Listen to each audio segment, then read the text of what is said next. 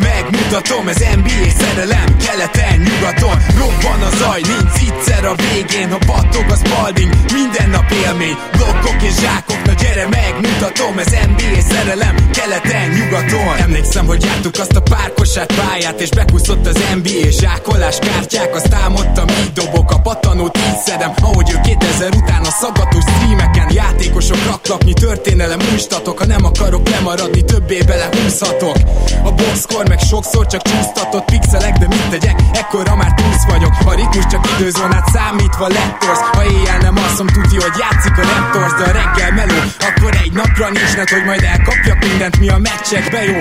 Voltak kedvencek, igen, Enter the Matrix. Marionát zsákol, te meg eldöntöd, miért nyíksz. Nessel a szansz, nekem egy örök fét is Bár rég volt erre az agyam, felpörög mégis. Ma már azt nézem, hogy lehet még utat törni. Ki lesz olyan jó majd, mint James Durant Curry. Sok év után nagyon más, de elhinnéd de nekem Több ez, mint rajongás, ez NBA szerelem. Robban a zaj, nincs egyszer a végén Ha battog a spalding, minden nap élmény Blokkok és zsákok, na gyere megmutatom. Ez NBA szerelem, keleten, nyugaton. Robban a zaj, nincs egyszer a végén. Ha battog a spalding, minden nap élmény. Blokkok és zsákok, gyere megmutatom Ez NBA szerelem, keleten, nyugaton. Azt mondanám az életem kosárlabda elhinnéd A nyelvemből a pattanó, ha a beat az NBA Gyerek vagyok, mint a Spalding, mit piszkálsz Meg több kosarat kaptam nőktől, mint a a Phoenix Suns. Mert az élet, mint a Spurs védelem bedarál. Griffin olyat tömött megint, hogy már szinte preparál. Ide nem jön rim, hogy egy D-taktikát kitalálhass. Jó GMC vagyok, beférek a kepp alá.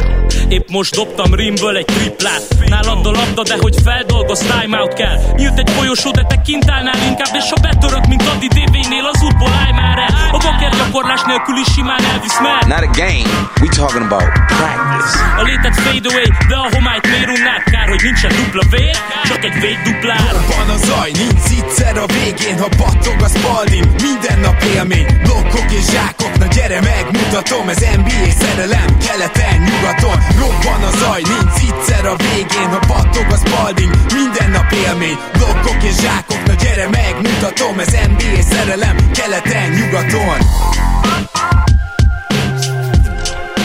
Éjjó! Szép jó napot kívánunk mindenkinek, ez itt a Rep City keleten-nyugaton podcast a mikrofonok mögött Zukály Zoltán és Rédai Gábor. Szia Zoli! Szia Gábor, sziasztok, örülök, hogy itt lehetek. Elkezdjük a szezon beharangozását, ám egy csapattal még tartozunk, ahol nagyon-nagyon kevés változás történt, éppen ezért most nem is hívjuk meg Gegét vendégnek, hanem 10 perc alatt átszaladunk a Los Angeles clippers és utána a mai adásmenete az lesz, hogy tírekre osztjuk a csapatokat keleten és nyugaton, haha, illetve utána megadjuk, hogy mi a legjobb 5 over-under tippünk számotokra, és még azt is megpróbáljuk kitalálni, hogy a szezon végén ki lesz top 5-ben, illetve a legalsó 5-ben támadásban és védekezésben. Ez vár ma ránk, és kezdjük akkor a Los Angeles clippers ahol, mint mondottam, nem történt olyan sok változás, ám az egyik mindenképpen a draft, szóval szerintem kezdjük azzal.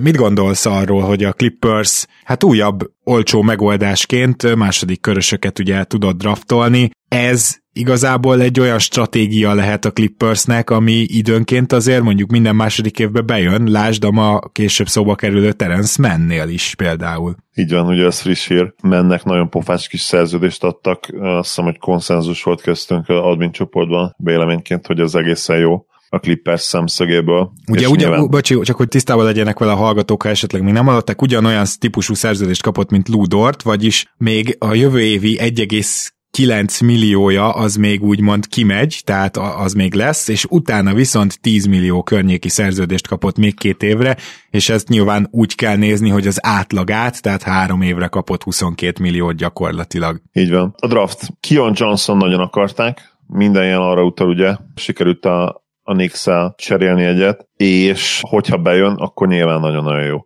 Tehát itt, itt tényleg már magára a, a szándékra is lehet adni szerintem egy jó jegyet, és uh, nyilván az idő fogja többit eldönteni, illetve az, hogy, hogy mennyire tud beilleszkedni ugye Kian Johnson ebbe a, ebbe a rosterbe. Azért de itt, egyébként... bocs, bocs Zoli, nem tudom egyetértesz velem, de Kion Johnson az egyik legkockázatosabb pikje ennek a draftnak, mert hogy is fogalmazzak csak, ha van olyan játékos, akiben szerintem nagyobb a bust potenciál, mint a boom potenciál, akkor az ő. Igen, ugye egy nagyon-nagyon szuper atléta, de tényleg az ő esetében ilyen teljesen elit atlétáról kell beszélnünk, aki nem túl képzett.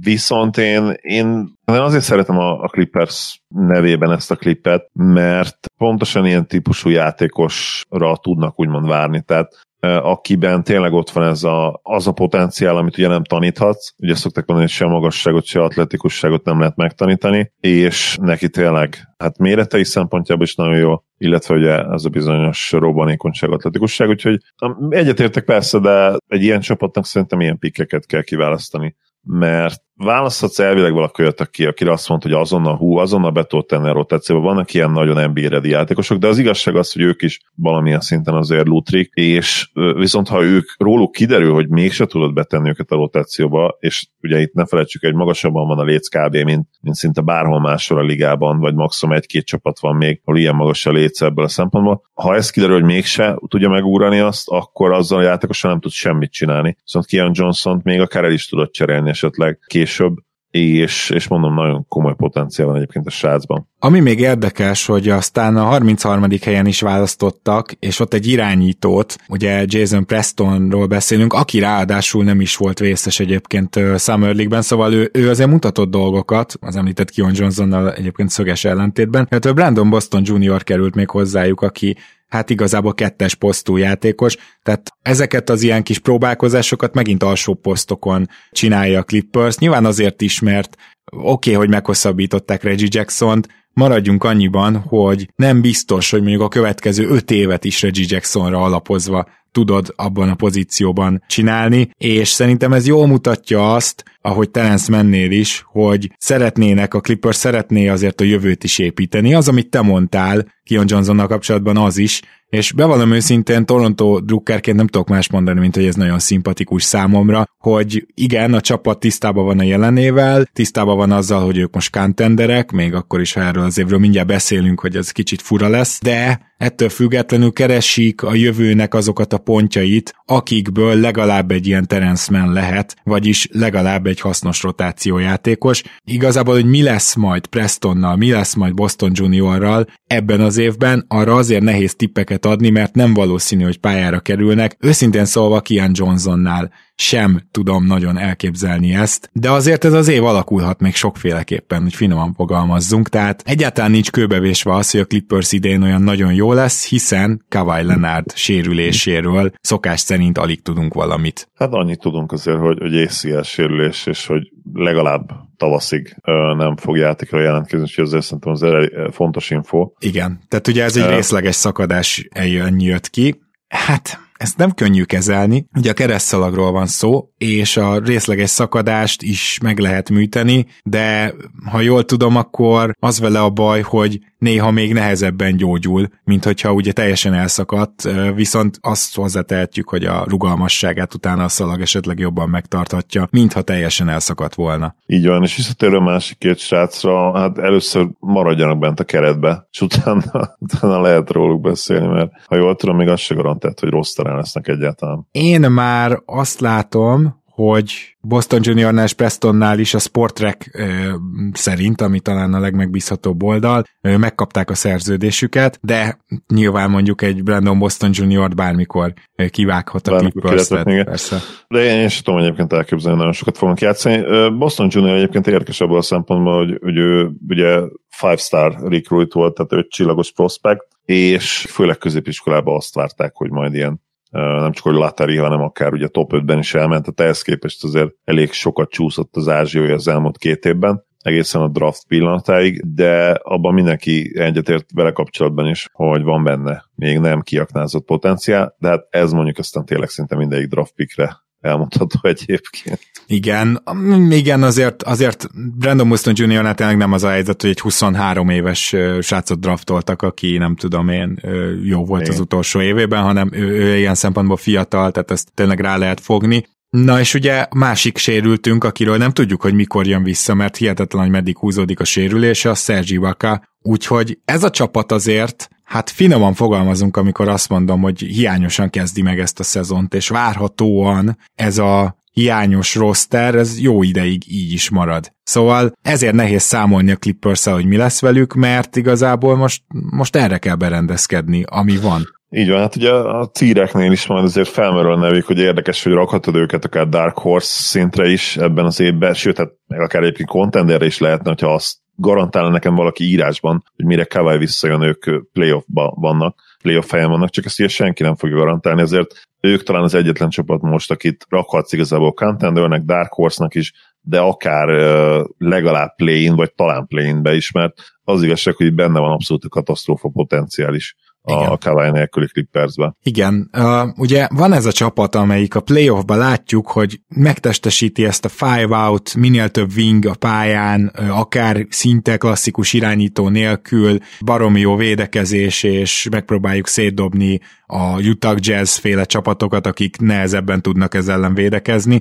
Ugyanakkor azt is látjuk, hogy a nem Utah Jazz féle csapatok, ahol mobilisabb magas ember van például, az már sokkal komolyabb problémát okoz, viszont egy valamit nem láttunk, a teljesen egészséges Kawhi Leonarddal mire ment volna ez a, a csapat, és persze lehet mutogatni az előző bubble ahol a Clippers játékosok és is saját bevallásuk szerint, mint a mosott szar, úgy néztek már ki, teljesen elfáradtak, ott valami nagyon nem működött, de tény, hogy a Kawai érában eddig kettőből semmi, még a, ha a döntőbe jutást nézzük, akkor is. És ugye maga ez a modern felfogás, ez baromi jó, hogy van olyan csapat, aki ezzel próbálkozik, aki ezt megcsinálja, de szerintem az alapszakaszban most ebből is jóval kevesebbet fogunk látni, hiszen ahhoz azért nagyon kell Kawhi Leonard, hogy ez működjön, és most is ugye fel tudják rakni Marcus Morris-t, fel tudják rakni Paul George-ot, Justice Winslow-t, meg Nick Batumot, Szóval most is tudnak azért ilyen line de, de látszik, hogy most azért az irányító méretű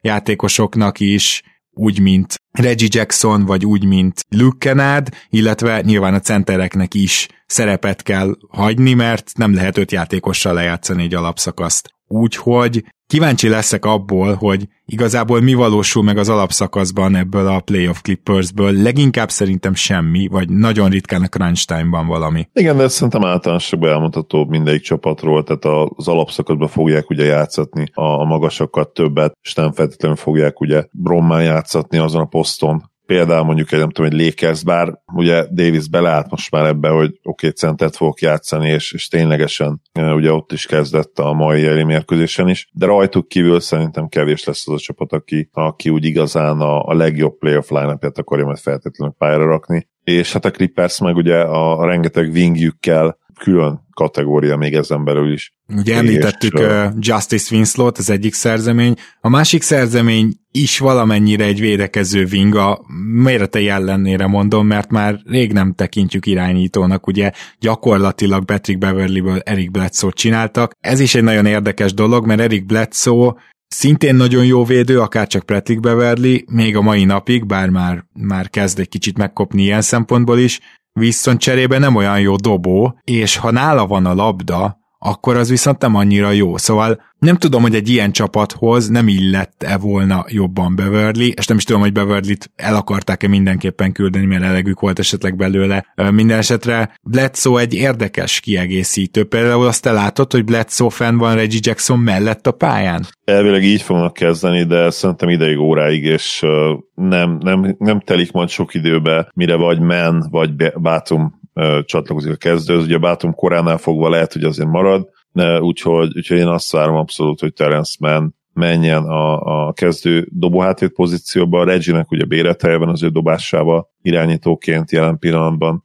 Bár egyébként remek hatodik ember is lehetne ő is, tehát meg lehet ezt itt kavarni. A lényeg az, hogy szerintem a legjobb line nem lesz ott Eric Bledsoe, legyen az, le, lehet, hogy kezdeni fog az elején, most, most úgy uh, várják, de meglepne egyébként, hogyha bár tény egyébként, hogy a legjobb szezonja talán a Clippersben volt ugye eddig Bledsoe-nak, azóta sem tud szerintem visszatalálni arra, arra szintre, és hát én még árnyalt, szerintem árnyaltan is fogalmaztam még, amikor azt mondtad, hogy már nem az a védő, már szerintem egyáltalán nem kiemel, sőt, tehát nem is kiemelkedem, szerintem jónak sem mondható védő. Én közepesnek mondanám ezen a ponton, és esetleg, hogyha egy-egy meccsre nagyon összeszedi magát, akkor, akkor jó, vagy, vagy átlag feletti, de, de a régi Eric Bledsoe az már nincs a pályán, és egyébként hozzáteszem, hogy támadásban sem. Hát Tehát ott, a, a triplája rosszabb, mint valaha, de, de nem tud ugyanúgy eljutni a gyűrűig, mint, mint régen, és, és látszik azért, hogy az a hihetetlen izomtömeg, amit ő cipelt a pályafutása nagy részében, azért az kezdi lelassítani őt, és, és már egyszerűen nem ugyanaz a játékos, mint aki egykoron volt. Ezek a 185 centi és bőven 190 alatti játékosok, akik ilyen izomtömeggel rendelkeznek, nem szoktak egyébként nagyon jól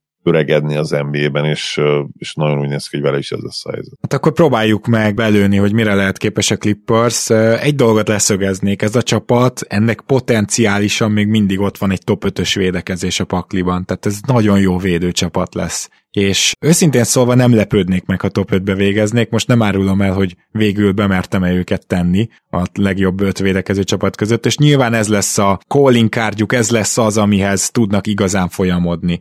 Támadásban, bár tavaly nagyon jók voltak, és szerintem szuperül összerakta a rendszert igazából Lu, de így most ez ebben a felállásban, úgyhogy játszatni kell non-shootereket, úgyhogy játszatni kell, hát ezt nem tudom például, hogy magas ember hogy játszatnak mondjuk, hogyha Zubac megsérül. Ez, ez egy nagyon jó kérdés, nem? Mert hogy ugye tudjuk, hogy Szerzsi Baka sérült, és nincsen más magas emberük, csak ez a kettő összesen. ami nagyon durva, tehát ilyet azért ritkán látunk szerintem egy csapattól, és persze... Morris azért be lehet rakni centerbe. Mo- jó, igen, de, de azért ő, ő se az, mint a tesója, hogy, hogy inkább center, hanem ő meg inkább hármas, négyes. Ny- nyilván lesznek itt olyan meccsek az alapszakaszban, ahol egy jó védekezés, és esetleg elkezdik szórni a triplákat, akkor nyernek. De ez a csapat annyira tripla függő lesz, véleményem szerint, annyira sok múlik majd azon, hogy bedobják-e a triplákat, hogy ezzel konzisztens támadójátékot nem lehet csinálni, és hogyha a mezőny közepébe vannak, annak is nagyon örülnek. Én ezt várom ettől a szezontól. Mielőtt még mondanék bármilyen számot, ehhez valami hozzáfűzni való? Nagyon nagyjából egyetértek. Tavaly azt hiszem védekezésben, meg támadásban is top 10-ben voltak, ugye ilyen 6 hely, valahogy így emlékszem. Hát Kawai nélkül azért lehet, hogy ki fognak csúszni mind a kettő kategóriában a top 10-ből, de az, az meg egyértelmű, hogy nem lesznek nagyon rosszak egyikbe se. Tehát én el tudom képzelni, hogy ilyen 14 15 hely környékén fognak tanyázni védekezésben és támadásban is. Esetleg védekezésben egy kicsit előrébb, és az már egyébként elég lehet egy, egy playoff helyhez, egy alsó playoff helyekhez, úgyhogy kb. ide várom egyébként a Kawai nélküli clippers Na igen, alsó playoff helyek, én mondom a pontosat, mert ugye nekem egy ideje már megvan a táblázatom, én 42-40-et várok ettől a Clippers-től, ami megjegyzem, hogy ugyan, ugyanannyi, mint amennyit a Memphis-től várok, szóval, szóval ez igen. nekem egy nyolcadik helyre lesz elég, és mivel hogy arra számítok, hogy sem Ibaka nem jön gyorsan vissza, sem, sem nem lesznek így már elég mélyek, és Kawhi Leonard, ahogy ő kezeli a sérüléseit, és tényleg nem a csapatot akarom mondani, hanem ahogy ő ahogy ő kezeli, az alapján lehet, hogy áprilisban jön vissza, és megpróbál a playoffra formába lendülni, ami szép és jó, csak nem fog sokat segíteni majd az alapszakasz mérlegükön. Ugyanígy gondolkodtam, és 41-41-et írtam fel magamnak, úgyhogy 50% nálam a mérleg. Na. És egyébként azt hiszem, hogy a over is valami ilyen, ilyesmi helyen van. Az over talán egy kicsit magasabb, de azért megkérdezem tőled, hogy te a Grizzliesre emlékszel, hogy mit tippeltél, vagy van előtte táblázat? Nem, ugye hülyen nevemhez, személyiségemhez és a podcast tevékenységemhez nem írtam fel természetesen tipjeimet, úgyhogy jó, csak azért arra vagyok kíváncsi, hogy valójában a tetit poszlopodban ők bejutnak-e egyeneságon, hát nem egyeneságon playoffba, de úgymond a, a legjobb nyolcba ott lennének. Ezt, ezt tudod, hogy van, tehát ha, ha a tipjeinket majdnem, valószínűleg nálad is így ezt te se úgy csináltad, hogy az 1230 győzelem. De, de, de, de, de, én megcsináltam a táblázatot. Na, én nem, de, de hogyha, hogyha anélkül tippelitek, akkor azt fogjátok észrevenni, hogy ilyen 60-nal több győzelem. Le, legalább, legalább 60-nal több győzelem. Igen. Igen, tudunk ilyenkor optimisták lenni. Jó, hát akkor a Clippers-t átbeszéltük, és akkor jöjjön, jöjjenek a tírek, induljunk mondjuk kelet tetejétől le az aljáig, aztán nyugat aljáról vissza nyugat tetejéig. Ki az, aki szerinted keleten contender, hány csapatot mertél ide beírni? Igen, én ugye egybe csináltam, tehát az összes contender, de természetesen nem probléma ugye kinézni a, a keleti neveket először. Nálam keleten a contender, surprise, surprise, ugye a Nets, nagy, nagyot vállaltam ezzel a dologgal, és hát gondolkodtam azon is, hogy az egyedüli contender tírembe ők lesznek egyedül, ezzel is úgymond kiemelvén őket, de, de nem tudtam végül megtenni, és az igazság, hogy nehéz is lett volna azt kilogikázni, hogy bár lehetnek ők a legerősebb csapat egyébként, itt most azért az Irving kalamajkával még érvehetné amellett, hogy nem feltétlenül emelkednek ki, mert azért bár Irving nélkül is nyerhetnek bajnoki címet, ebben szinte mindenki egyetért, a kimagasló státusz azért nélküle nehéz. Igen. Szóval már csak emiatt is, és hát ugye azért is, mert címvédők, eh, oda kellett vennem még a Bucks-t, úgyhogy nálam ez a két csapat, amelyik a contender státuszba esett keleten. Gondolkodtam még a híten is, ők ott voltak úgymond a bubble-ben, meg a Sixers is, bár a Sixers is ugye problémás nálam az egész Simmons történet, inkább a Heat, mint a, mint a Sixers, de végül csak ezt a két csapatot raktam a contender státuszba keleten, a Brooklyn Nets és a Milwaukee Bucks gárdait. Annyira teljesen ugyan mentén haladtam, hogy nem is szólnék hozzá, sőt, mennék tovább a keleti Dark Horse contender, contenderekre, ahol a Philadelphia megcsillagozva szerepel, függően attól, hogy mennyire kell lebontaniuk esetleg a csapatot, tehát a Simons trade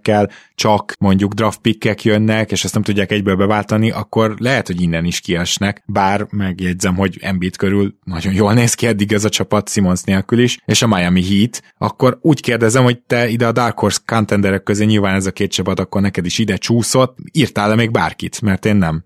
Igen, én odaraktam még a hawks és meg kellett győznöm magam, de végül sikerült. És azért sikerült, mert bár sokkal alacsonyabban van a padlójuk idén még, mint a sixers vagy a heat mind a kettő ugye tele veteránokkal, és gyakorlatilag azonnali contender, hogyha ha és amennyiben nagyon jól játszanak. A Hawks még mindig kérdél annak ellenére, ugye, hogy tavaly már, már meg volt a hazai pálya is. A hazai pálya is meg volt, ugye? A Nix ellen ővék volt a hazai pálya, jól emlékszem. A Nix ellen sem, mert végül ötödikek lettek, nem, csak azért emlékszem, hogy nem volt meg, igen. Ugyanannyi győzelmük volt, igen. Annyi azért emlékszem. Igen, ugyanannyi, igen. Tehát, hogy közel voltak akkor a hazai az végül ugye nem lett meg a tiebreaker miatt, de azt hiszem, hogy minden más csapatnál a ligában nagyobb esélyük van az Inside Growth-ra, és emiatt oda vettem, mert a legeslegjobb verzió és a legeslegjobb, még mindig szerintem realisztikus, ha nem is valószínű, de realisztikus esetőség, hogy az összes fiatal játékosuk beleértve triangot tesz egy vagy két lépést előre, és akkor, ha ez összeáll, akkor bizony ott odaérhetnek szerintem már akár idén ebben a szezonban Sixers és a, és a Heat szintjére. Hogyha fogadnom kéne egyébként, akkor arra fogadnék, hogy még nem ebben a szezonban, hanem ha ez megtörténik, akkor a 22 23-as szezonban fog megtörténni, de mivel a potenciált látom bennük, ezért oda kellett őket is vennem. Na és akkor van egy olyan kategóriánk, hogy simán playoffba jut keleten, és nekem ide csúszott az Atlanta, viszont nincs másik csapatom itt. Kérdezem, hogy neked üresen maradt-e keleten ez a kategória, vagy volt olyan csapat, akit beraktál? Igen, én a Pacers ide vettem azért, mert ugye ismerem Carlisle, a csapatomba volt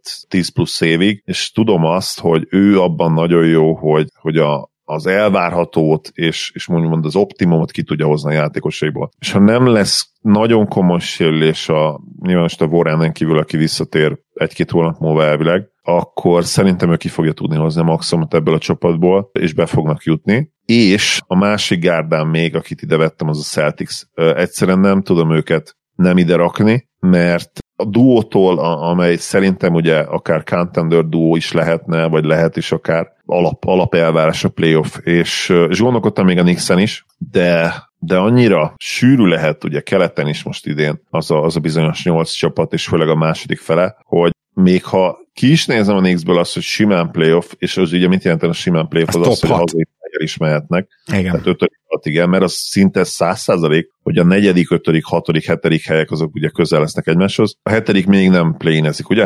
A hetedik már playnezik. A hetedik már, de igen, pont ezért, ezért is ugye nehéz, igen, tehát az 5-6-ot kéne megtippelni, és ott lehet a Nix, de nem nem garantáljuk. És ugye mit jelent a simán playoff? Az, hogy én garantálnám bárkinek, hogy a Knicks biztosan ott lesz, de ezt nem tudom garantálni, mert a hetedik helyre már ők is lecsúszhatnak. Én a Pacersből kevésbé nézem ezt ki, és a Celticsból is kevésbé nézem ezt ki, úgyhogy nálam így, így, így alakult, és ez a, ez a simán playoff kategória. Viszont az a kemény, ugye te már hét csapatot soroltál fel, tehát valaki mégis ki fog csúszni a play-in helyekre. A... A, ami egyébként persze, tehát igen. minden évben nyilván megtörténik, igen. Bár egyébként tegyük hozzá, hogyha egy Indiana vagy Boston kicsúszik a play-in helyekre, és hetedik vagy nyolcadik lesz, akkor is azt várjuk, hogy végül bejut a playoff ba tehát hogy ilyen szempontból ezzel lehet érvelni, de én pont ezért, mert Na jó, kezdjük az Indiánával. Ugye én voltam az első, aki meg azt mondta, hogy abszolút bounce back szezont várt tőlük, és én is Carlisle-lal élveltem elsősorban, viszont preseasonbe is szarul néztek ki, és még ha ebből nem is kéne nagy következtetést levonni, Karis Levertnek ez a hátsérülése nem tudjuk mi van vele, Warren sérült, nem is néznek ki jól, úgyhogy nem várok tőlük túl jó szezonkezdetet, és ezért nem mertem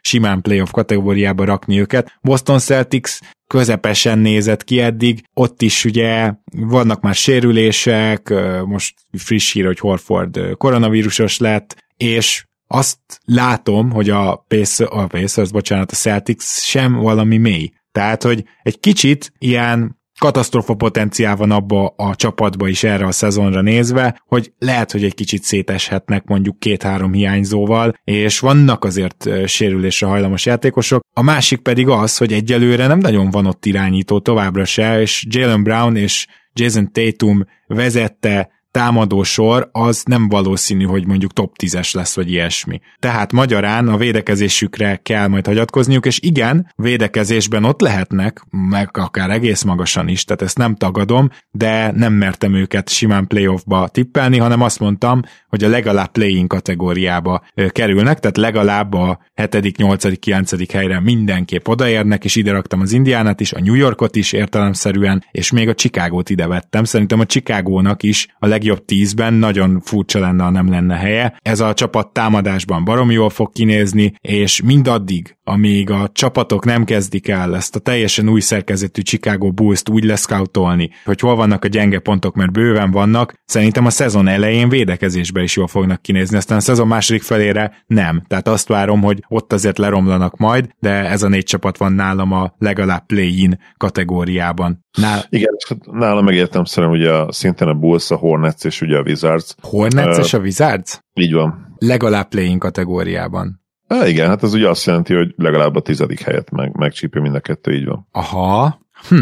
Jó, én nekem egy lejjebb vannak, tehát küzdenek a play-inért az a következő hát kategóriánk, és Talán a, play igen. a Hornets, a Wizards és a Toronto Raptors van itt nálam. Ugye nekem akkor elmondom, hogy mi a baj, mondjuk hozzád képest a hornets és a Washingtonnal, az a fő problémám velük, hogy a Hornetsnek a támadójátéka az bár nagyon szép és nagyon látványos, de továbbra sem igazán tudnak dobni, tehát szarul dobnak, és szerintem ezt nem nagyon sikerült megoldani. És továbbra sincsen olyan játékosuk sem, aki tudja támadni a gyűrűt, tehát ilyen kicsit mindenből van valami, de semmiből nem igazán, és ahhoz, hogy ez a támadójáték szintet lépjen, ahhoz bolnak kell egy nem kicsi szintet lépnie idén, például a gyűrű támadásában, például a saját scoringjának a kialakításában. Nem vagyok róla meggyőződve, hogy ezt ő másodévben fogja meglépni, úgyhogy, úgyhogy ez a problémám velük. A Washington wizards pedig az a problémám, hogy ugyan jó szerkezetű csapat lehet,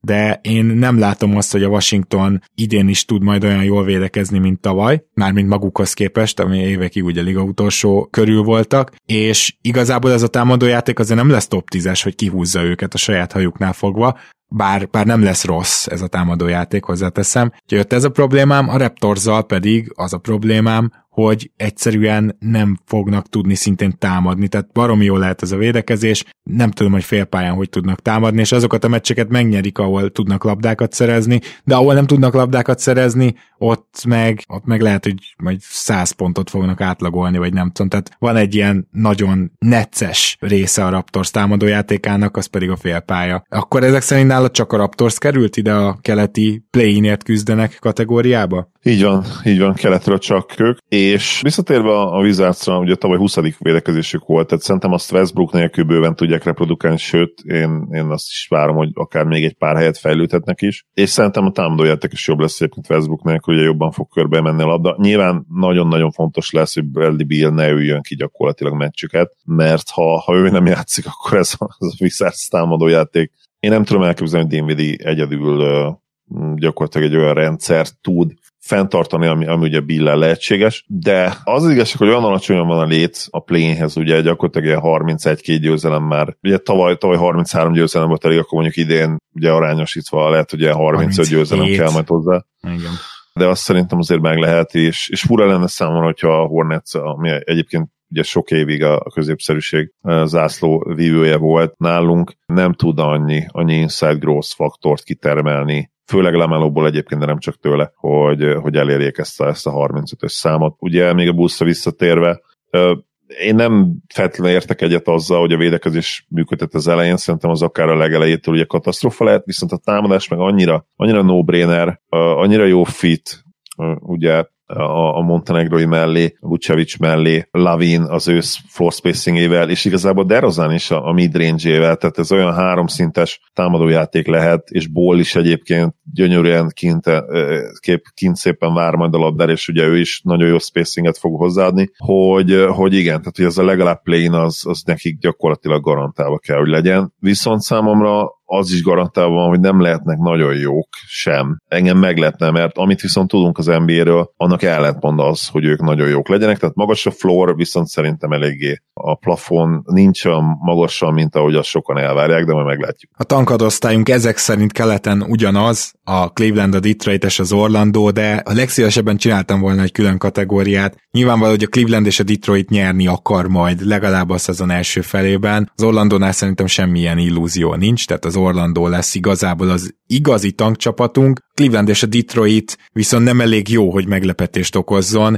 és nyilván talentben azért elmondhatjuk, hogy Clevelandben bőven van tehetség, csak az a probléma, hogy nagyon nem illenek össze a darabkák, és nem is tudom, hogy meddig fogja még. Az egyébként talán az egész liga jelenleg leggyengébb egyzője Bickerstaff együtt játszatni, meg együtt kezdetni, ugye Moblit és Jeretelent, úgyhogy itt azért vannak olyan problémák, amik miatt nem tud feljebb lépni a Cleveland, de nem lepődnék meg, ha esetleg lenne egy jobb időszakuk, ettől függetlenül ide kellett, hogy rakjam őket, nem hiszem, hogy reális esélyük lesz a végén a play küzdeni. Detroitnál teljesen hasonló a helyzet, csak ott másért, ott egy kicsit még azért talent hiány van, és Cunninghamtől azért nem várok olyan első évet, hogy rögtön, mint Luka már is, hogy is mondjam, csak egy playoffért küzdő, vagy playoffot legalább távolról már nézegető csapatot csináljon, és hát az Orlandóról már ugye beszéltünk eleget, minden bizonyal a liga leggyengébb csapattának címéért küzdenek majd. Így van,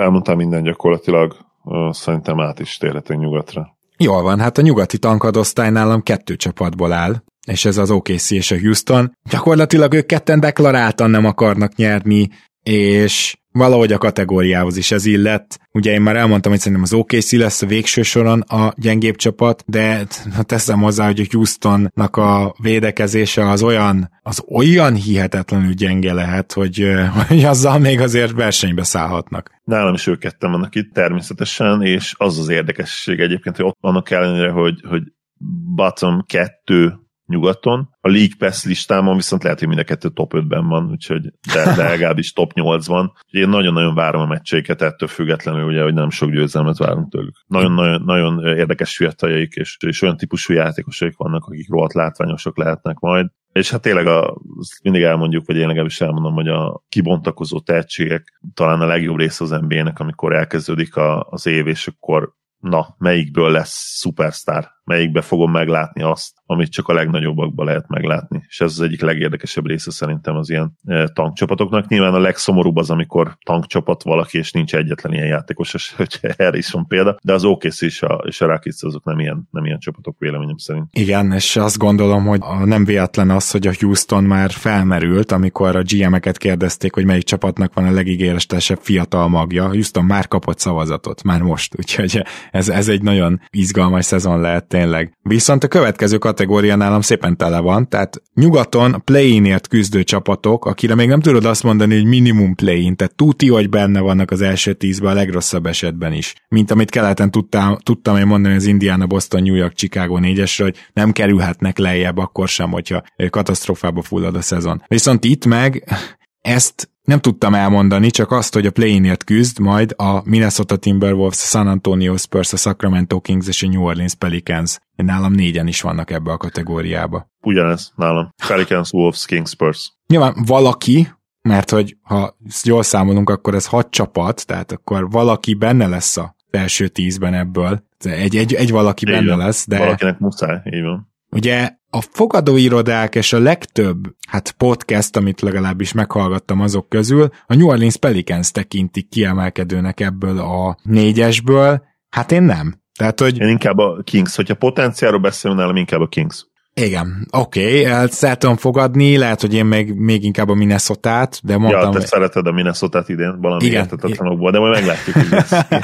Igen, évek, évek óta elhagytam azt a franchise-t, mint optimista megfigyelő, de most visszatértem ilyen én szempontból. Meg pont for, illetve én igen, hát nem fordítva, hanem én akkor ugye maradtam, mert de lesz, nekem is volt olyan név, talán korábban nálad, hogy hát nem létezik, hát ugye Carl Anthony Towns, és ennek működnie kell, nem lehetnek ennyire rosszak, és talán valamiért rémlik egy év, hogy betippeltem őket viszonylag magasan is teljes. Kudarc volt, igen. Kudarc volt. Vissza kell szerezzék a bizalmadat?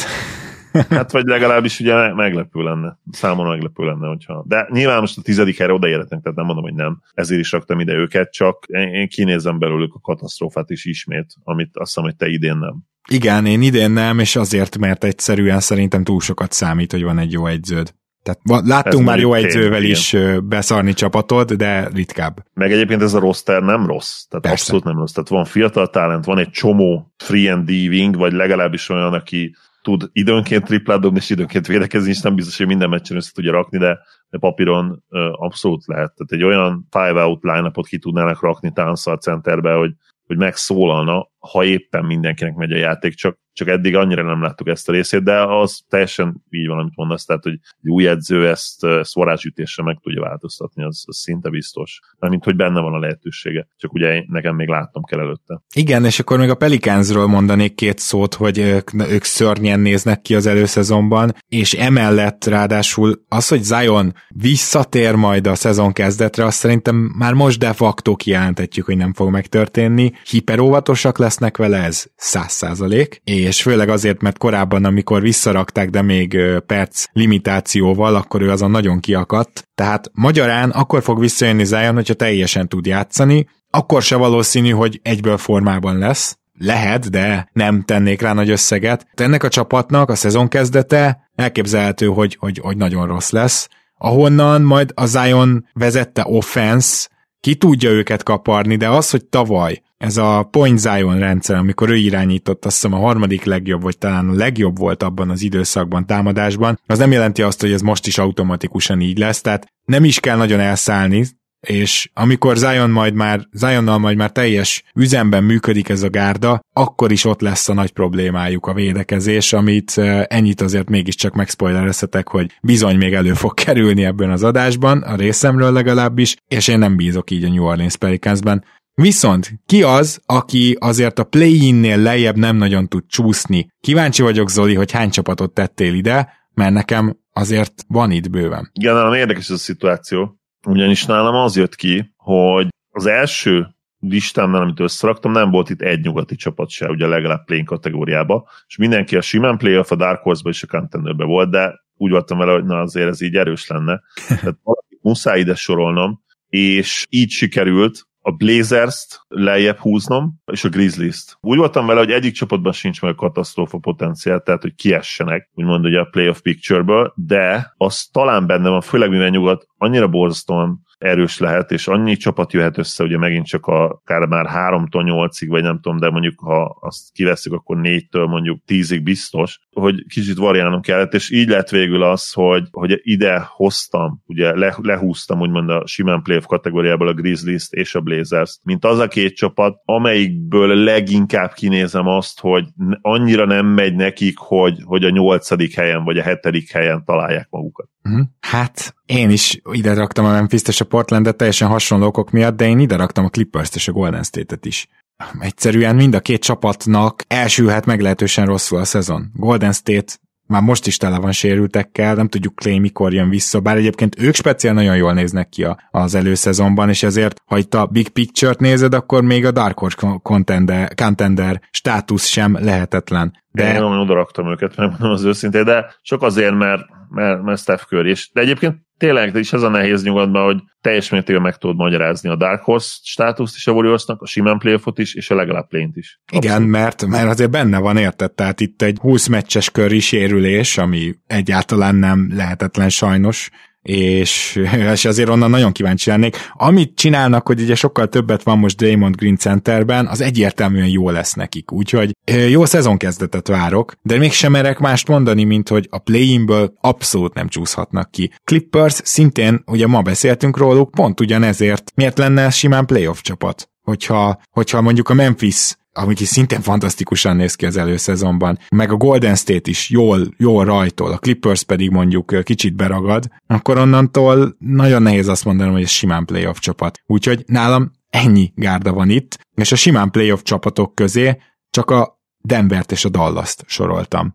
Nálad van-e bárki, aki a simán playoff csapatok közé került így? Igen, én, én egyébként a Dark Horse-ba raktam a Mavericks-et itt is ugye, hogy a leg, legmagasabb potenciál, és persze értem, hogy, hogy miért raktad a Dark Horse közé, de én a, a Clippers hoztam végül ide, azzal a kis csillaggal, hogyha ami, amikortól Kává visszatért, akkor onnantól kezdve ugranak a Dark Horse-ba, úgyhogy a simán playoff a Clippers, nem tudom elképzelni, hogy kicsúszanak, és talán így, így ők a legpontosabb csapat ebbe a kategóriába, a legpontosabb részvevő ennek a tírnek, mert nincs Kamály, de, de annyira jó egyébként az a rendszer, amit csinálnak, és feltette a kérdés, hogy be fogják-e tudni dobni a triplákat. Én nem látom azt, hogy miért ne. Nyilván a tavalyi egészen hihetetlen all-time rekord, mennyi volt, 41 százalék csapatszint? Igen, igen, igen. Az alatt lesznek, ez nem kérdés akár bemennek 40% alá is, tehát 38-39%-ot is el tudok képzelni. De még az is borzasztó erős lesz, és, és annál meg egyszerűen nem tudnak szerintem lejjebb csúszni, mert, mert annyira, annyira jól működött ez a dolog, és, és egyszerűen ott kell, ott kell, hogy legyenek a jazz mellett, ugye megint a legjobb triplázó csapatok között. Mm, úgyhogy, igen, viszont ő... azért 41 győzelmet tippeltél nekik, ami alapján meg ez egy play csapat. Jó, de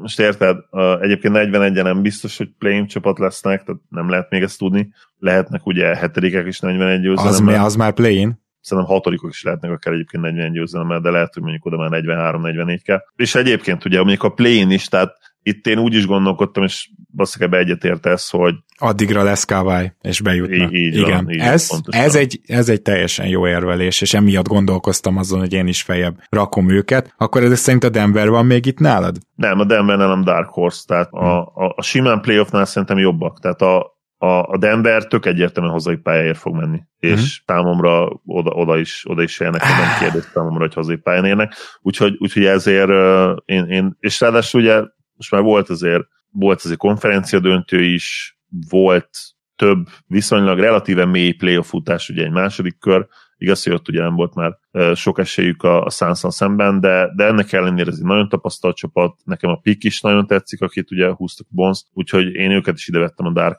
Dark Horse-hoz, és egyébként a Mavericks-et is, mert ugye van egy Luka Doncic, és, és gyakorlatilag emiatt, meg nem, nem tudjuk még ugye, hogy az új edző mi lesz, de ott is a max potenciál szerintem egy Dark Horse. Ezért a Mavs-t vettem ide, a Nuggets-et, és, és egyébként én a Warriors-t is ide vettem, ugye Steph Curry miatt, úgyhogy nálam ez egy viszonylag népes csoport lett. Azt látom, és hogy én voltam a jóval szőrös szívűbb, egyébként keleten is és nyugaton is, tehát én, én voltam most a szigorúbb kettőnk közül. Annyi kiegészítés, hogy nekem ahhoz, hogy valaki Dark Horse-nak mondjak, ahhoz nem elég tehát természetesen egy nyolcadik helyezett csapat is lehet Dark Horse contender, például, hogyha egy sérültje visszatér, mint a Clippersnél. De az mindenképpen kell, hogy el tudjam képzelni, hogy van olyan eshetőség, ahol ők bajnokságot nyernek vagy mondjuk legalább nyugati dönt, de legalább kimennek nyugatra az első helyen. Azért a Dallasnál meg a Denvernél azt nem tudom elképzelni, mellesleg a Golden State-nél sem igazán. Tehát, hogy értem, hogy ha minden összeáll, nem, nem is tudom, lehet Denverbe visszatérhet Murray? Van erre bármilyen esély? Mert azt talán Vissza, Visszatérhet elvileg, de egyébként itt szerintem kijön az a különbség, hogy én, én a szupersztároknak valószínűleg még nálad is nagyobb jelentőséget tulajdonítok. Tehát nem véletlen, hogy mind a három csapatból ugye ott van egy gyakorlatilag egy top 5-ös játékos. Uh-huh. Én nem látom az útjukat ezeknek a csapatoknak, még ha minden összejön, akkor sem, hogy akkor áthasítsanak. Nálam a Dark Horse Contenderben egyetlen egy csapat van, amelyiket egyébként az alapszakasz élére várok, 60 győzelemmel, ez a Utah Jazz. Elképzelhető, hogy ők már contenderek lesznek idén, mert megnézzük majd, hogy ez a szerkezeti, nem is átalakítás, de bővítés, az, hogy lett rendes padjuk, az, hogy tudnak akár smallballozni is, az elég lesz-e arra, hogy annyira le, felelkesedjünk, hogy azt mondjuk, hogy nem csak Dark Horse contenderek, hanem ez most tényleg már igazán ott van ez a csapat, de egyelőre ezt látnom kell, és addig nálam ők Dark Horse contenderek. Mondom még egyszer, annak ellenére, hogy a legjobb mérleget várom tőlük az alapszakaszba, és az egyetlen csapatot, aki eléri a 60 győzelmet bennük látom. Igen, nálam ugye a contenderek a, a jazz, tehát én, itt akkor én voltam kevésbé szőrösszű, szerintem ők most már egyértelműen contenderek, és ettől függetlenül nem azt jelenti persze, hogy, hogy rájuk fogadnék, de azt jelenti, hogy kiérdemelték ezt a státuszt szerintem. A Suns nyilván ugye döntős szereplés utáni nem tudom nem contendernek rakni őket, ráadásul ugye inside growth is van lehetőségük. Ennek ellenére, mert mindegy ezt majd kitérte, hogyha a lakers is ide veszem, mert, mert a lakers is ide vettem természetesen, és semmi más oka nem volt ennek, mint az, hogy és ez egy elég nagy ha lesz, de hogy ha LeBron James és Anthony Davis ugye teljesen egészségesek, és mind a ketten top 5-ös szinten játszanak egyszerre, amire képesek lehetnek, akkor egyértelmű contenderek. Viszont nem feltétlenül ezt várom, hogy ez megtörténjen, és a Lakers szerintem nagyon-nagyon tud itt csúszkálni a tírek között. Így van itt is ugye a legjobb esetőséget vettem. A Sunsnál sem vagyok egyébként százszerzéken biztos, biztos abban, hogy nem lesz visszaesés. Még ha belőlük sem nézem ki a katasztrófa potenciált, tehát a, a hazai pályáért szerintem küzdeni fognak mindenképp, de, de arra nincsen garancia, hogy akár egy jottányit előrébb tudnak lépni, akár státuszba, is nyilván akár eredménybe, sőt, tehát ugye borzasztó nehéz lesz akár megismételni ezt az eredményt, hiszen döntőbe jutni rohadt nehéz nyugaton. Úgyhogy ennek ellenére státuszban nálam ők kiérdemelték azt, hogy, hogy contenderként tekintsek rájuk mm-hmm. idén ebben a szezonban. Igen, én is a lakers és a suns hoztam ide, és ö, azzal a kitétel, hogy a Lakersnél azért a padló az alacsonyabban van. Tehát azt látom, hogy itt Abszolút. Mind a sérülékenység, kiültetések, mind pedig abból a szempontból, hogy ez a csapat, ez könnyen lehet diszfunkcionális. Hát eddig a preseasonben teljesen az, de talán ilyen, ilyen tapasztalattal rendelkező csapatnál még sokkal kevesebb következtetést érdemes levonni az előszezonból. Minden esetre igen, körbeértünk. Igazából egy-két dolgot máshogy gondoltunk, tehát én, én mindenhol megpróbáltam a minimumot nézni, hogy minimum, amit garantálni tudok, de azért igenis beleláttad azt a, azt a max potenciált is a csapatokba, és azt szerint is osztályoztál, körülbelül ez volt a, a, a különbség, és így hát én szigorúbb lettem, ugye?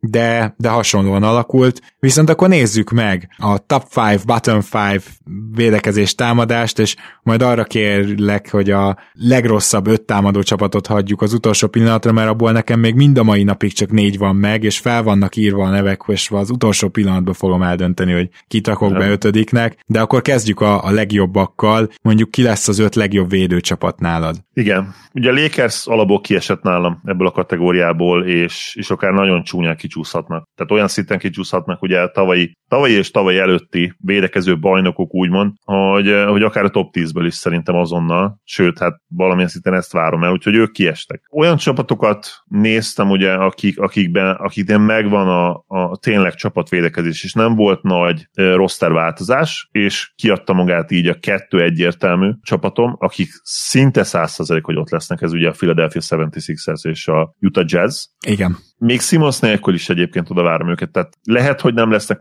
másodikok, mint tavaly, ha, ha Simons is cserélik, akkor is azért szerintem ilyen legrosszabb negyedik, ötödik helyre odaérnek. És ugye Clippers nálam kiesett a, a contenderek közül, mert ugye őket még esetleg ugye ide várhattuk volna, Hát azért védekezésben egyébként nem lenne akkora meglepetés, ha a top 5-be lennének. Én se, végül nem én se raktam hát be akkor nem, de, de igen, azért igen. Én azt a csapatot vettem ide egyébként, akik szerint nálam visszatérők lesznek, ez pedig a Milwaukee Bucks, akik ugye a 19-es 20 szezonban abszolút domináltak ezt a kategóriát, és úgy voltam vele, úgy, úgy gondolkodtam, hogy hát tavalyi ez a, ez a kilencedik hely, ez nálam ilyen fluk volt. Ők ennél sokkal jobbak, sokkal konzisztensebbek, és megint csak ott van ugye ez a roster, évek óta gyakorlatilag, tehát ők voltak ugye a harmadik csapatom. Itt csak annyi kiegészítés, nálam is ben van a Bucks, úgyhogy eddig teljesen ugyanaz a listánk, de hogy a a lesznek nézők, és nagyon meglepődnék, ha nem esne vissza ez az űrtriplázás tavalyról, amit üres csarnokokba dobáltak, és ugye tudjuk, hogy a Bucks rendszere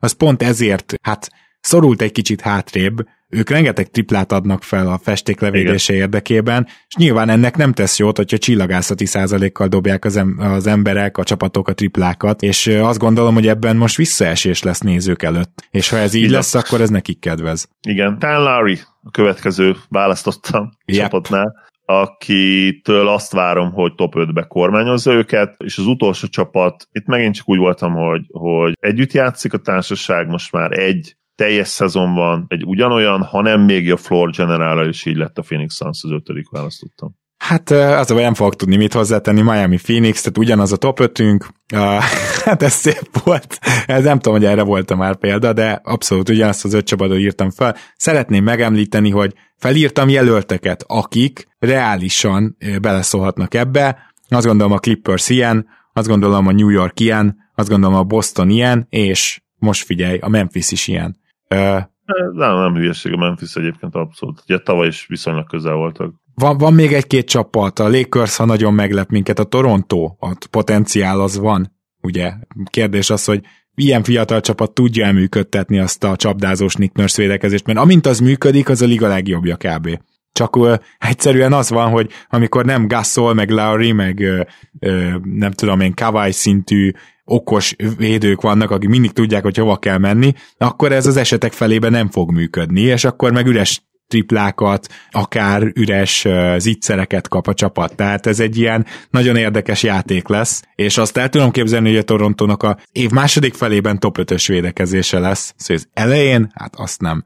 Igen. Úgyhogy nálad volt ilyen futottak még itt? Volt abszolút, gondolkodtam, én is ugye a Grizzlies-em, mi, vagy fiatal csapat, ugye logikusan még tovább fognak fejlődni, és ugye tavaly is elég közel voltak, és gondolkodtam egyébként még a warriors is, mert mert ugye jön vissza Clay, de, de nem tudjuk még, hogy milyen Clay jön vissza. Igen, a Warriors nekem is meg kellett volna említeni, ők is Úgyhogy odaérhetnek. Nálam azért valószínűleg kiesnek, mert én azt várom egyébként, hogy Clével rosszabbak lesznek, de én nem tudom elképzelni, hogy egy, egy Achillesből és, és ugye észélből visszajövő játékos nem lesz nekik visszalépés védekezésben. Már csak azért is, mert nem fogja, még amikor visszatér is, onnantól kezdve sem fogja, egyszerűen nem fog tudni százszerzalékosan menni védekezésben, és, és lekövetni mindenkit, és, és ott maradni, és nem is fogják elvárni ezt tőle, hanem nyilvánvalóan az lesz, hogy, hogy fokozatosan növelje az intenzitást, és, és úgy lesznek vele, hogy feláldoznak akár a csapatvédekezés oltárán ennyit, hogy, hogy esetleg visszakapjanak a playoff egy teljesen egészséges klét. Ami mondom, két ilyen sérülés után nem tudom, hogy egyáltalán nem, nem egy oximoron ez a, Mm, igen, de, de én abszolút értem az érvelésedet, és azért Jordan Pult is játszatják majd, aki bár most nagyon szuperül néz ki támadásba az előszezonban, de szerintem azért az még hosszú út, amíg ő legalább közepes védő lesz.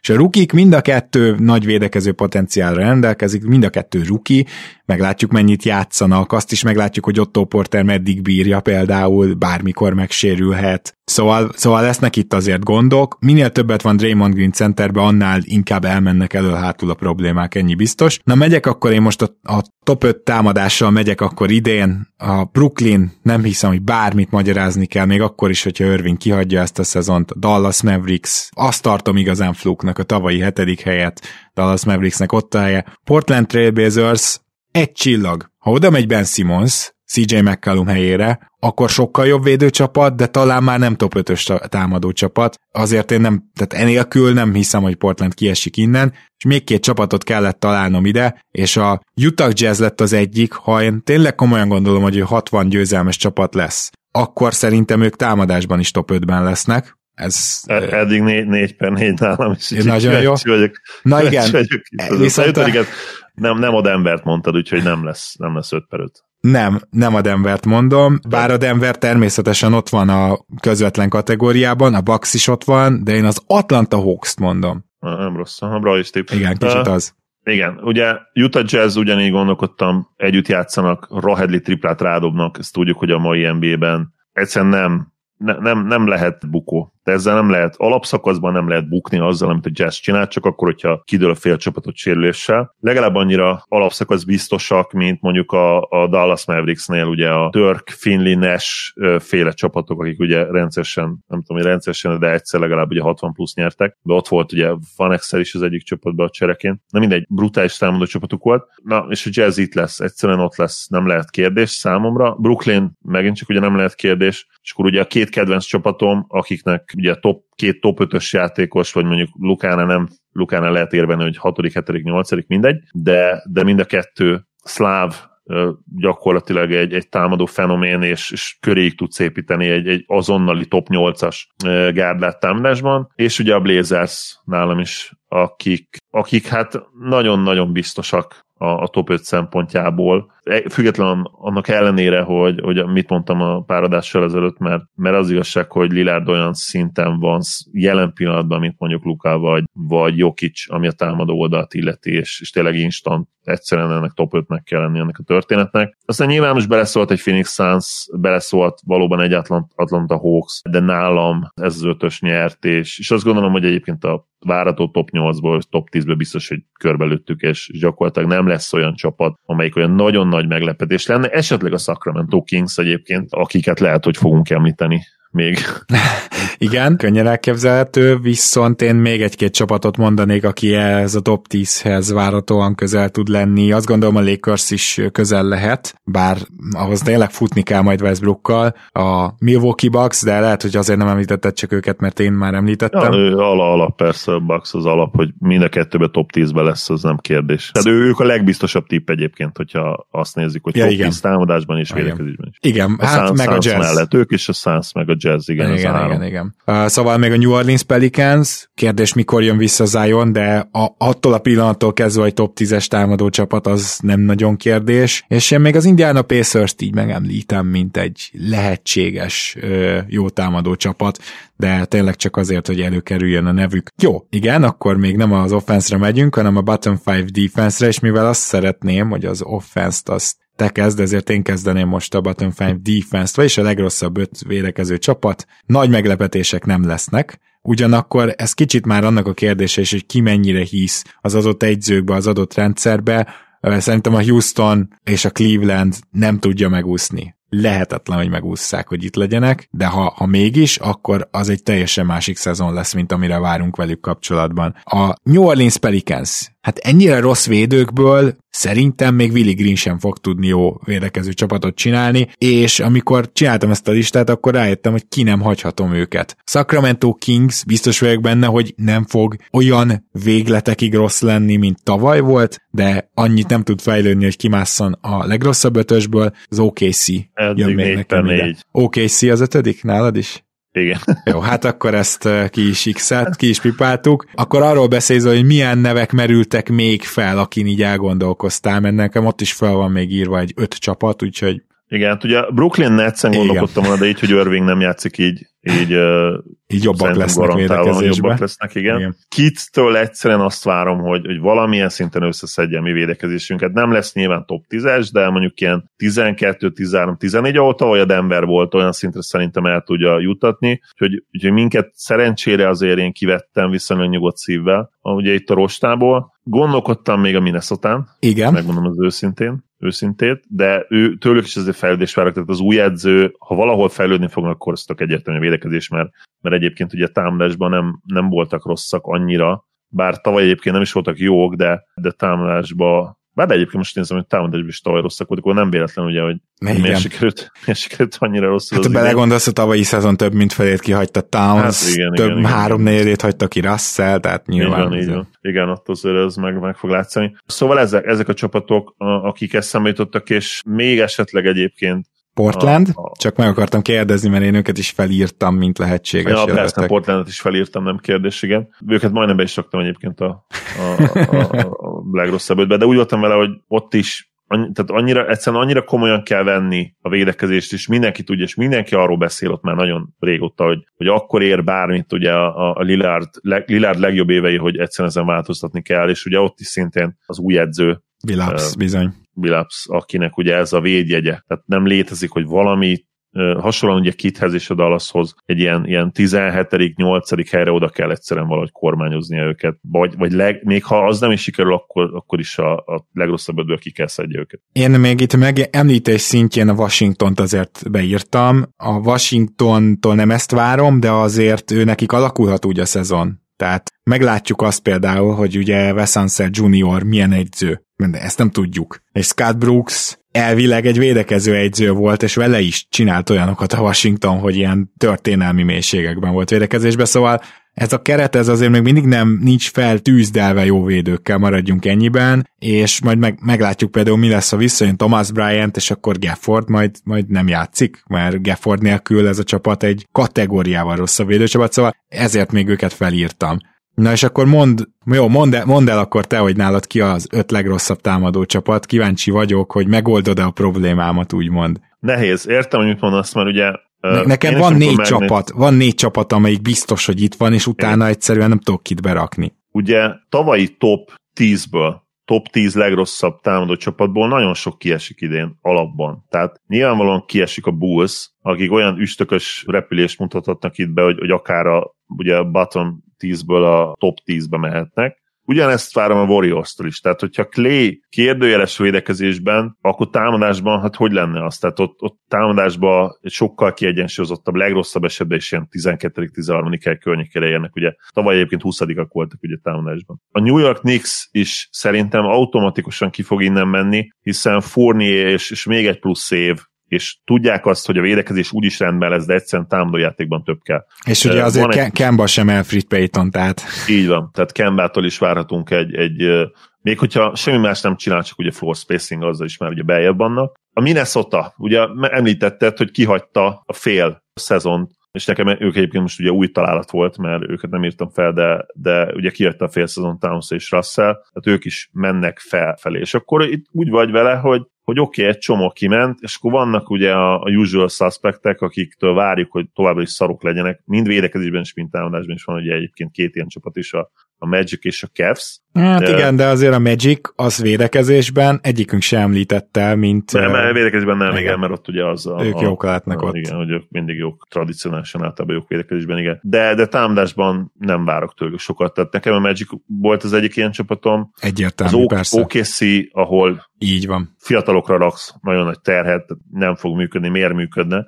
Ugye hát tavaly sem működött. És ugye a Cavaliers, az a csapat még, akit ide raktam, bár ők, tőlük már egyébként félek egy kicsit. Igen, és ő neki, nekem nincs is benne abban a négyesben. Nincs is benne, igen. Gondolkodtam a Rakitson, de ugyanúgy voltam vele, hogy hát nézem ezeket a fiatalokat, akik nagyon tehetségesek, és, és ha ők azonnal jók, már pedig ugye ezt várom Jelentől, akkor hát ők is ki kell, hogy csúszanak. Ugye őket se raktam be végül, úgyhogy kreatívkodni kellett, és az egyik ilyen csapatom a San Antonio Spurs lett, aki Így bekerült. van, így szerintem garantáltan, vagy nem is garantáltan, sose lehet ilyet mondani, de, de oda várom őket a legrosszabb Így van, és, és hát sajnos a Raptorsod. Aha, a Raptors én is felírtam, de nekem más a negyedik csapatom, tehát eddig elhangzott az OKC, az Orlando és a Spurs, de szerintem a Detroit Pistons tudja, hogy itt lesz. Én a Pistonson gondolkodtam, de, de annyira nagy két Cunningham fan vagyok, és annyira jó instant szezont várok tőle, bár ugye sérüléssel kezdi szegény, nem is tudom mikor fog visszatérni, de, de én, azon, én tőle azonnali dominanciát nem csak úgy remélek, hanem elvárok, tehát nekem nagy elvárásaim vannak vele kapcsolatban, úgyhogy ezért én őt kivettem, de egyébként abszolút lehetséges. Főleg így mondom, hogy talán a szezon elején nem látszik, nem játszik, bár nem tudom pontosan a sérülése mennyire. Hát én azt hiszem, hogy a szezon elejére elvileg már játszatni akarják, tehát ez ilyen, ha ki is hagy, akkor csak pár meccset. Azonban maga Twain Casey is lenyilatkozta, hogy nem lesz rögtön klasszikus értelemben irányító, és főleg nem lesznek naprendszer csapat már az első pillanattól kezdve. Hozzáteszem, hogyha annyira jó ugye esetleg Cunningham, akkor ez három meccs alatt megváltozhat, tehát nyilván semmelyik egyző nem fog egy naprendszer irányítót, nem tudom én, spot of shooterként használni. De Egyelőre nem is ez a terv, hogy naprendszer irányító lesz. Meglátjuk mennyire jó valóban, ha igazad lesz, akkor az kihúzhatja gyakorlatilag a saját hajánál fogva a Detroitot. Szóval igen, Houston, Toronto, Cleveland, ugyanazokat írtam fel, ki, kit válasszak, és én a Clevelandet választom. Szerintem a Raptors és a Houston is, főleg a Raptors. A Raptorsnak a támadójátéka azért nem lesz legrosszabb ötben, mert a Raptorsnak a védekezése csak és kizárólag az arra fog rámenni, hogy labdát szerezzenek. Ez elég sok meccsen sikerülni fog, és szerintem talán a legjobb, vagy az egyik legjobb transition csapat leszünk idén. Ha pedig ez igaz, és megvan hozzá ugye a gyorsaság, atletikusság a Raptors keretben, akkor nem hiszem, hogy top, uh, bocsánat, bottom 5-ig csúszhatunk. A Houston az már neccesebb kérdés, mert a Houston annak ellenére, hogy tényleg támadó tehetségekkel valóban tele van, és itt nem csak nyilván Greenre gondolok, hanem természetesen Kevin Porter Jr.-ra, Szengűnre, Woodra. Annak ellenére nem biztos, hogy mondjuk ezeknek a fiataloknak a kezében a labda, hát jó, jó, jó biznisz lesz, lehet, hogy labdatemetők lesznek például, lehet, hogy nem lesznek minden meccsen hatékonyak, de talán elég olyan meccs lesz, ahol, ahol viszont legalább támadásban fel tudják venni a versenyt, és ez egy jó triplázó csapat is lesz. Szóval igen, a Houston-t ezért vettem ki, és maradt a Cleveland, amelyikben ugyan van hatalmas támadó potenciál, de könyörgöm, Moblival és Jared ellennel kezdenek. Szóval innentől azt gondolom, hogy őket kell beraknom. De kedves hallgatók, itt felétek is fordulok, ezeket a listákat nyugodtan írjátok le, higgyétek el, nem könnyű összerakni, amikor úgy igazán belegondolsz, hogy az a csapat mennyire lehet hatékony valamelyik oldalon, és akkor Zoli, nem maradt más hátra, mint hogy a Vegas Over-Under lista szerint megpróbáljuk megadni, hogy melyik az öt olyan, amire fogadnánk, hogyha amúgy fogadnánk. És azt mondom, hogy akkor mondjuk mondjuk kettőt. Igen. Hát ellök egyet tőled ugye Utah Jazz, amiknek 52 és fél győzelem. Az az over, az nekem is nyilván bent van. Az nagyon, nagyon erős over, néztem szavazatokat is. Ennek volt a második legmagasabb szavazatos, nem bocsánat, a harmadik legmagasabb szavazatos óvere, és az első, torony magasan első a Denver Nuggets 48 és fél győzelemmel, aminek az overt mondták, és én ezzel azért értek egyet, mert nyilván mert nem vagyok elfogult egyáltalán, úgyhogy én a Denvert is egyértelműen 48 és fél fölé várom, tehát nem tudom elképzelni, hogy nyilván el tudom képzelni, hogy hogy maradnak 50 alatt úgy, hogy Jokic megsérül, de, de egyébként nem, nem, nem tudom elképzelni. Ez jó, mert van három olyan over vagy under, egyébként mind három over, akit felírtam, de nem került be a top 5-be, és a Denver is ilyen, és elsősorban azért, mert hogy a Denvernél szerintem akár egy egyzőváltás is a pakliban van. Majd meglátjuk, hogy ez, ez mennyire igaz vagy sem. Minden esetre alapvetően én is betenném őket a legjobb öt közé, de, de nem, nem vagyok benne biztos, hogy nem használják egy kicsit máshogy ezt az évet majd, hogy főleg, hogyha jön egy rosszabb rajt. Mindegy, ezt csak úgy mellesleg mondom, nem erre számítok, de a Denvernél én inkább ilyen irányból tudom elképzelni, hogy mégiscsak under menjenek, viszont a Phoenix 51,5-ét azt overre tettem, mert azt viszont én tök nehezen tudom elképzelni, még egy Chris Paul, jó, egy egész éves Chris Paul sérüléssel, igen. Még egy kisebb Chris Paul sérüléssel, és hogy nem ugorják meg legalább az 52 győzelmet. Te a Suns betetted? Nehéz, igen, elképzelni. Ott volt nálam is az ötbe, igen, a Suns, és azt fogjátok látni, hogy ezek ilyen nagyon jó csapatok valószínűleg, akiket kiválasztottunk, és, és, és ez tényleg így van. Azért nekem van egy-két underöm is. Van egy-két underöd is. Nekem nincsen, én csak óvárt vettem. Ugye legjobb overundereket kerestük, és, és egyszerűen ez, ez zöld nálam ugye kiemelkedő volt. A Milwaukee Bucks volt a másik ilyen, aki nem tudom elképzelni, ne nyerjenek többet, mint 54 és fél. Szerintem 58, 57-58 az egészséges padló. Nyilván, ha megint csak Jánisz kiesik, akkor persze nem, de, de ezt talán most már nem is kell megismételnünk, hiszen, hiszen minden csapatban ott van úgymond a katasztrófa potenciál, hogyha a legeslegjobb játékosuk az MVP-jük kiesik. És amit én még ide kiválasztottam egyébként, és na, most akkor, most akkor váltok egyet, mert ugye eredetileg csak óvereket raktam be, de, de felírtam magamnak a Lakers Thunderét is, és miért ne? Kicsit bőszítsük fel a Lakers fanokat is. Úgyhogy én, én most ki, ki lököm az én tippemet, és egyébként ez a, ez a Los Angeles Clippers under lett volna, ugye a 43 és fél under, és kilököm azt, és a másik Los Angeles-i gárda, gárdát ide veszem, és azt mondom, hogy 52 és fél és under lesz a Lakers. Wow. Na, itt azért jól eltértünk már egymástól. Nekem teljesen más a másik három, a Phoenix és a Jazzen kívül, ha bár a Denverrel, mint mondtam, eléggé egyetértek, hogy, hogy nem tudod elképzelni, hogy a Bucks bemenjen 54 győzelemre mondjuk mert az 54 és fél alatt van az 54. Azért tudom, mert deklaráltan kimondták, hogy többet fogják pihentetni a sztárokat, elmondták, hogy Janniszt is, elmondták, hogy kisebb szerepet szánnak az alapszakaszban Middletonnak és Holidaynek. Látszik, hogy Vorát például próbálgatni fogják, látszik, hogy egy kicsit a fiatalokat elő fogják kapni, úgyhogy ebből hát, kiindulva... Kb. minden, minden csapatra igaz lesz, tehát szerintem a Sunsra is igaz lesz. A, hát a... például pont a Sunsra szerintem nem lesz annyira igaz. Hát, de megkockáztatom, hogy Chris Paul kevesebbet fog játszani percben, mint tavaly, és többet fog ülni, de majd meglátjuk. Tavaly ja. ugye nagyon sokat játszott. Ez kétségtelen, igen, igen, igen. Ja, oké, okay. a New Orleans Pelicans under 38 és fél, és a legtöbben egyébként over, vagy azt hiszem náluk többen fogadnak overre, Hát én egyetem az underre fogadok, mert engem baromira meglepne, ha ez a csapat tudna védekezni, plusz, amíg nem jön Zion, és nincsen igazán formában, addig támadni, valamint Valanciunasszal persze elképesztő lepattanózó csapat lesznek. A legjobb támadó lepattanózó csapat a ligába előre be lehet írni, de azért arra ne vegyünk mérget, hogy ez a csapat feltétlenül funkcionális lesz ettől még. A Grizzlies meg tudta oldani ezt a kicsit old school játékot, amikor nem volt Jaren Jackson Jr., hogy mégis azért valahogy működjenek és jók legyenek Valanciunasszal. Zionnal ez sokkal nehezebb lesz, konkrétan egymást fogják zavarni a, a festékben Valanciunasszal, és fogadkozhatunk, meg Valanciunaszról elmondhatja a, a GM, hogy ha igen, majd most többet dob triplát, Szerintem támadásban is lesz ezzel probléma, úgyhogy az az under az nekem egy tuti tipp a részemről. A Houston Under a másik. Várjál, itt, itt kell egy disclaimer bemondanod, arra kényszerítelek. Na. Hogy hát ugye, hogy senki nem rakatja rá a házat, vagy a barátnőjét, vagy kocsiját, de ha mégis, akkor nem, nem jöhettek reklamálni hozzánk. Ja, igen, igen, igen. Bocsánat, köszönöm szépen, a szokásos disclaimer elmaradt. A Houston Under a következő, hogy a Houston legalább 26 meccset nyerjen, az kéne az overhez,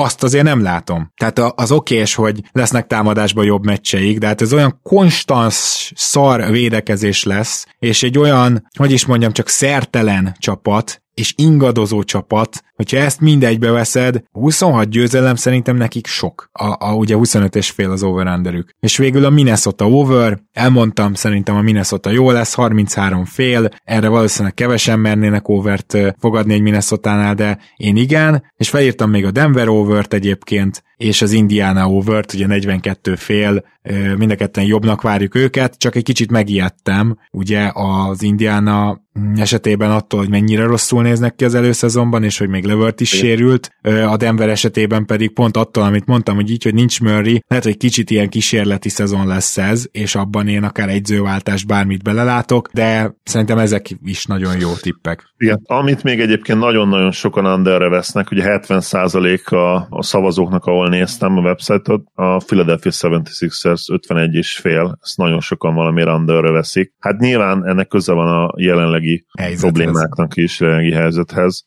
Még nem tudjuk tényleg, hogyha, hogyha megtörténik a csere, akkor mit kapnak érte, és hát anélkül borzasztó nehéz szerintem megfogadni a Sixers, de egyébként overre is, meg underre is, tehát én őket most békén hagynám. Yep.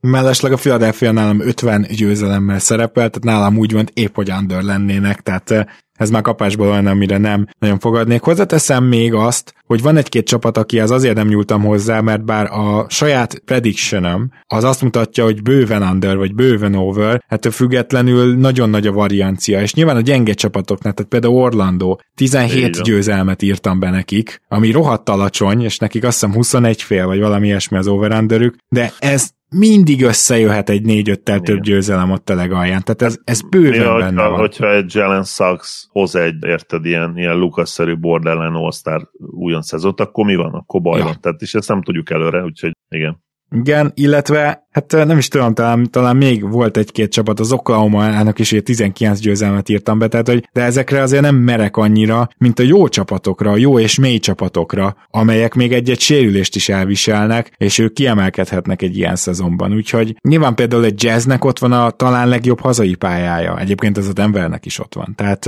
ez, ezek a dolgok mind-mind olyan tényezők, ami miatt egy ilyen fogadásnál azért valamerre hajlik az ember, hogy mi az, amire akkor már inkább fogadna. Jó, azt hiszem a végére értünk a mai adásunknak, és a következő adásban pedig, azt még nem tudjuk pontosan, hogy Pándi Gergővel vagy nélküle, mert ő ugye mostanában nagyon elfoglalt, de reméljük, hogy meg tudjuk oldani és tud jönni. Jönnek a hot prediction ahogy szoktuk őket hívni, vagyis egymás pontozva megpróbálunk minél nagyobb blödségeket, vagy éppen éppen hogy blödségeket bemondani, és abban reménykedünk, hogy valamelyikünk nyer a szezon végén. Vagy, vagy megpróbáljuk blödségként eladni az egyébként Tutinak vett, vagy Tutinak remélt tippünket.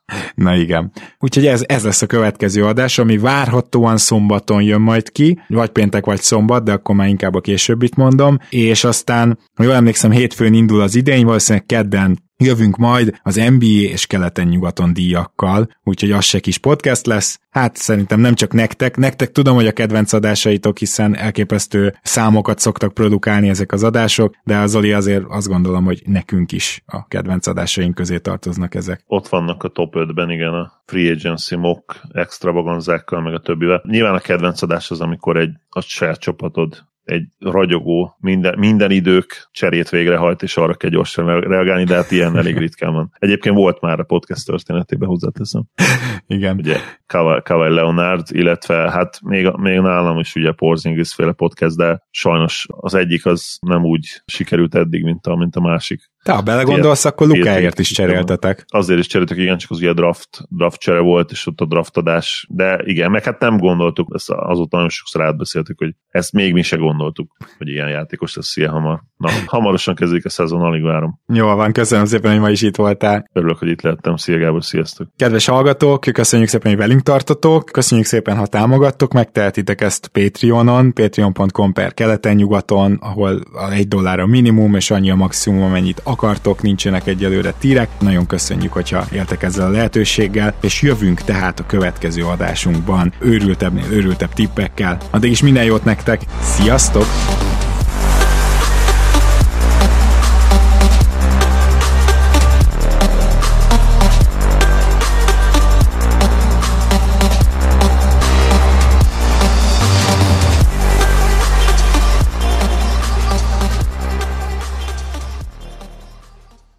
Ha más podcastekre is kíváncsi vagy, hallgassd meg a Béton műsor ajánlóját. El tudod képzelni, hogy a podcastet, amit éppen most hallgattál, fél év múlva már a mesterséges intelligencia generálja? Mi sem. De ha érdekel, eljött már a gépek lázadása. Hallgass bele az Embertelen podcastbe. Orsós Lajos vagyok, a műsor házigazdája. Egyelőre még élőben. Egyelőre. Fedezzük fel együtt, hogyan ismerkedik, randizik, mesél és vitatkozik Betty és Péter, két teljesen mesterséges intelligencia. Lajos, a podcast címét mond még egyszer, Léci. Oké. Okay. Embertelen podcast. Ez a műsor a Béton közösség tagja.